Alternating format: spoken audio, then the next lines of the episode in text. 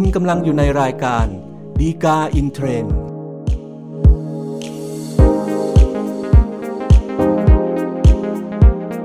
สวัสดีครับท่านผู้ชมท่านผู้ฟังทุกท่านนะครับ พบกันอีกครั้งกับรายการฎีกาอินเทรนด์รายการที่นำสาระที่น่าสนใจจากคำพิพากษาศาลฎีกา จัดทำโดยกองสารนิเทศและประชาสัมพันธ์สำนักงานศาลยุติธรรมนะครับอย่าลืมเช่นกันนะครับ ถ้าเกิดท่านต้องการติดตามสาระอย่างทันท่วงทีนะครับ กด subscribe หรือติดตามไว้นะครับสำหรับประเด็นที่เรานำมาพูดคุย ในตอนนี้นะครับก็เป็นเรื่องของการบังคับคดีตามคำพิพากษานะครับ ซึ่งปกติแล้วก็เป็นสิทธิ์ของเจ้าหนี้ตามคำพิพากษานะครับ แต่ว่าในกรณีที่มีการทำสัญญาปฏิประนอมยอมความกัน แล้วก็ขอให้ศาลมีคำพิพากษาตามยอมเนี่ยบางครั้งมันอาจจะมีหนี้ที่ต้องกระทำการหลายอย่างทั้งสองฝ่ายนะครับตามสัญญาปฏิประนอมยอมความนั้น ก็เลยอาจจะทำให้เกิดประเด็นปัญหาขึ้นมาได้นะครับว่าถ้าเกิดมีการไม่ปฏิบัติตามเงื่อนไขประการใดประการหนึ่งในสัญญาปฏิประนอมยอมความที่ว่านะครับ กระบวนการที่จะบังคับเนี่ยจะต้องทำอย่างไรนะครับถึงจะมีผลตามกฎหมายนะครับสำหรับประเด็นที่เราจะนำมาพูดคุยกันเป็นพิเศษในตอนนี้นะครับก็จะเป็นกรณีที่ว่าถ้าเกิดว่าในคดีก่อนเนี่ยศาลพิพากษาตามยอมว่า หากชำระหนี้ตามที่กำหนดให้โจทย์ในคดีก่อนนะครับ โจทย์ก็จะไปไถ่ถอนจำนองที่ดินให้นะครับ แต่ปรากฏว่าโจทย์ในคดีก่อนเนี่ยไม่ดำเนินการไถ่ถอนจำนองให้ กรณีอย่างนี้นะครับจำเลยที่ชำระหนี้ไปนะครับ จะฟ้อง โจทย์ในคดีก่อนเนี่ยเป็นคดีใหม่นะครับเพื่อให้ไปไถ่ถอนจำนองเนี่ยได้หรือไม่ ก็จะเป็นประเด็นปัญหาที่เรานำมาพูดคุยกันในตอนนี้นะครับสำหรับเรื่องราวที่เกิดขึ้นก็คือว่านายมีนานะครับ ก็เอาที่ดินของตัวเองไปจดทะเบียนจำนองเพื่อเป็นประกันหนี้เงินกู้ ที่บุตรชายของตัวเองเนี่ยไปกู้เงินจากนายเมษานะครับ และสุดท้ายเนี่ยก็มีการผิดนัดชำระหนี้ตัวนายเมษาก็เลยมาฟ้องเป็นคดีแพ่งนะครับ โดยฟ้องทั้งนายมีนาที่เป็นผู้จำนองกับบุตรชายเนี่ยเป็นจำเลยในคดีแพ่งที่ว่านะครับ แต่ว่าในระหว่างที่ดำเนินคดีแพ่งในคดีก่อนนั้นเนี่ยนะครับ คู่ความก็พูดคุยแล้วก็ตกลงกันได้นะครับ โดยเนื้อความที่สำคัญในสัญญาปณิปนอมยอมความที่ว่าเนี่ยก็คือว่าถ้าหากนายมีนาเนี่ยเอาเงินมาชำระหนี้ให้กับนายเมษาจำนวน 6 0 0 0 0 0บาทแล้วเนี่ยนายเมษาก็จะยอมจดทะเบียนไถ่ถอนจำนองให้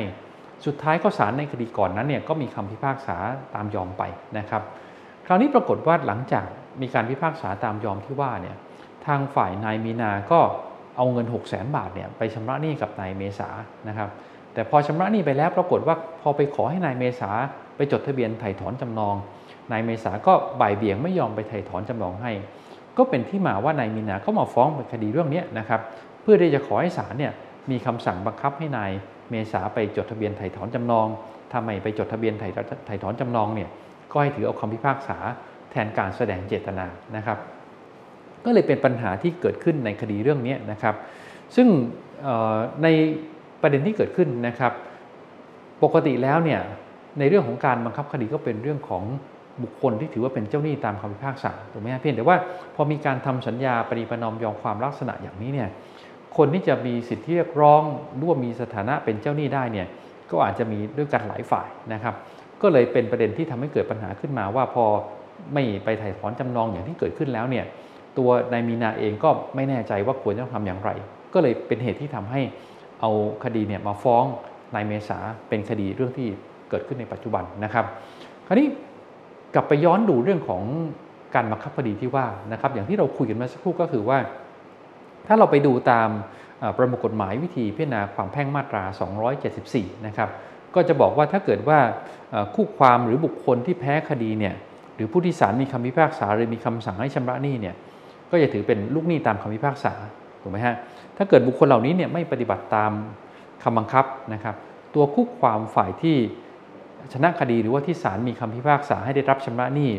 มีสิทธิ์ที่จะร้องขอให้ศาลเนี่ยบังคับคดีได้ ซึ่งบุคคลเนี้ก็เรียกว่าเป็นเจ้าหนี้ตามคำพิพากษาถูกไหมฮะเพราะฉะนั้น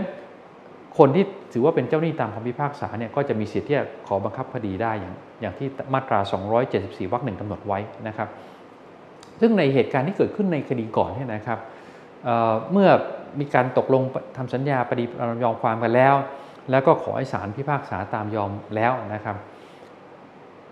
สัญญาปฏิยอมยอมความทั้งหมดเนี่ยก็ถือเป็นส่วนหนึ่งของคำพิพากษาถูกไหมฮะแน่นอนแล้วครับว่าในส่วนของเงิน 6 0แสนบาทเนี่ยทางฝ่ายนายเมษานะครับที่เป็นโจทย์ในคดีก่อนก็มีสิทธิเรียกร้องก็ถือเป็นเจ้าหนี้ตามคำพิพากษาในส่วนเงินส่วนนี้ถูกไหมฮะซึ่งพอเมื่อนายมีนาเอาเงิน 6 0 0 0 0 0บาทมาวางแล้วให้กับชำระหนี้ให้กับนายเมษาแล้วเนี่ย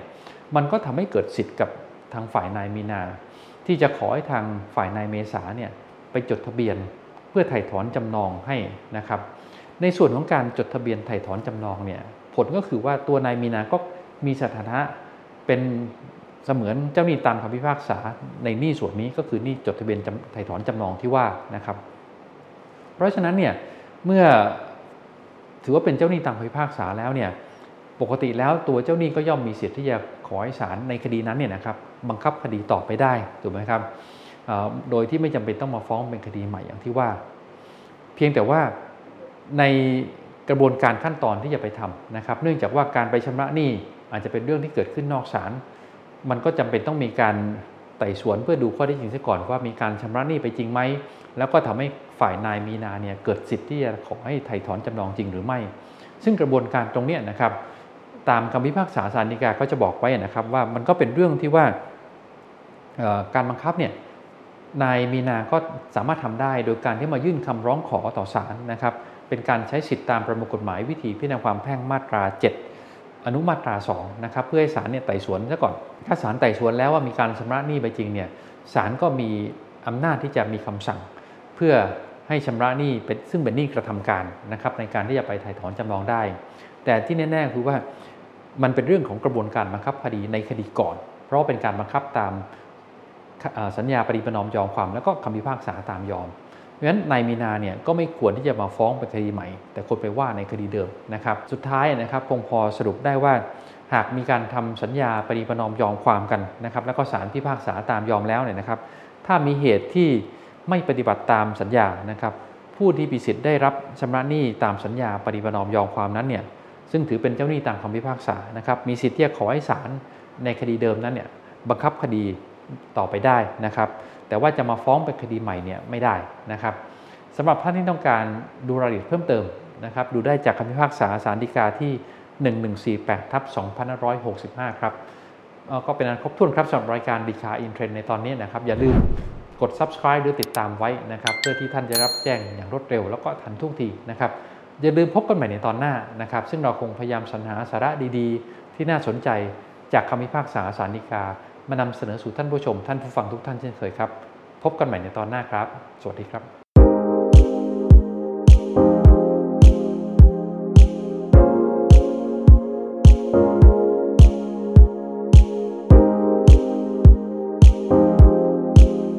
คุณกำลังอยู่ในรายการดีกาอินเทรนด